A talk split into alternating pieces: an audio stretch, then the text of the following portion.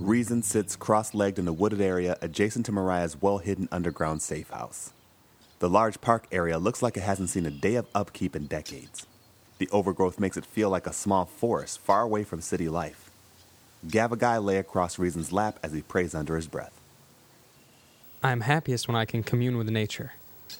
The nature that you've provided us here on this earth. When I'm here, it seems as though everything is right. My problems disappear. The animals remind us that life can be simple, unrushed.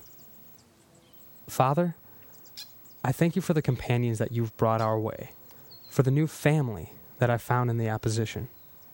Strengthen us and protect us, as you do the animals of the earth.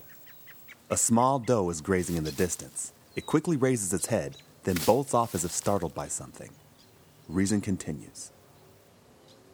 You are powerful enough alone to stop the evil on this earth, but you choose to use us, mere people, to do the work of. Rezin's eyes open abruptly. He listens. Nothing. After a few seconds, he continues to pray. To do the work of. With lightning quick speed, Rezin stands, extending Gavagai.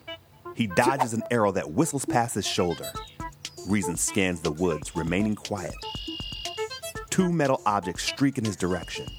This time he is ready, blocking both with his titanium rod. One of the objects slides underneath the brush a few yards away. The other sinks deep in the trunk of an oak tree. It is a throwing star. Rezin puts his back against the tree, limiting how much of his body he will have to protect on his own. Where are you? From his left, Fui Lin tries to surprise him with a series of ninja style kicks and punches. Her first kick catches Rezin by surprise, hitting him squarely in the wrist, causing him to drop his weapon. She presses, forcing him on the defensive.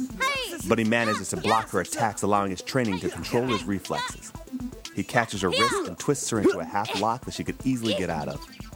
My turn. Come on now. You wouldn't hit a girl, would you? Rezin pushes Fui Lin back and performs a roundhouse kick. She ducks, but he uses her crouched body as a table, rolling over her back to back and then brings his knee up into her chest. She artfully blocks it and comes up with her elbow, catching him in the chin, sending him back.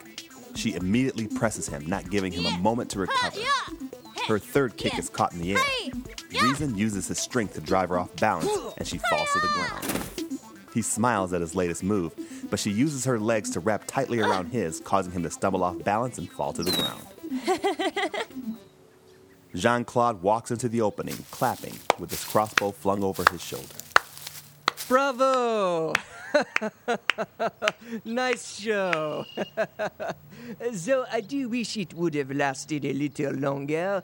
Uh, Paul Rezin, you do seem to have quite the luck with the women, don't you?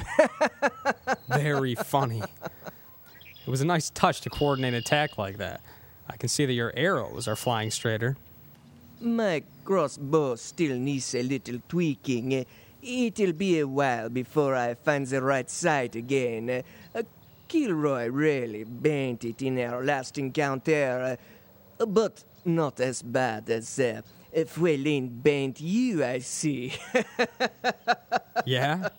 Well, why don't you try taking her on? Eh? Why don't you come over here and let me put you in a headlock? I'm sure we could wrestle for a while. Uh, no thanks, Cher. Unlike Rezin, I do have a problem with uh, throwing kicks at a person of the uh, a female persuasion. If you know what I mean. Uh, my mother brought me up well. Oh, well, now I know your weakness. But of course, if I were uh, put to the test, I may have to do something drastic. Drastic? Oui, Uh, nothing lethal. Uh, maybe just um, shoot her in the kneecap or something. Fui Lin gets to her feet and walks slyly over to Jean Claude. Well, that's why I wear metal shin guards, just in case some French bimbo tries something. Did you just call me a bimbo? Before Jean Claude can react, Fui Lin grabs him, flips him over her back, and he lands on the ground. She mockingly puts her foot on his chest and her hands on her hips, indicating complete victory. Yeah, I think I did. You know you should always be on your guard, Jean Claude. You never know when a member of the female persuasion may take you by surprise. Touche. Rezin walks over while recovering his weapon. Good one, Fuilin. How many people have ever trusted you twice? She gives an innocent smile, raising her eyebrows as if to shrug. Okay, you can let me up now.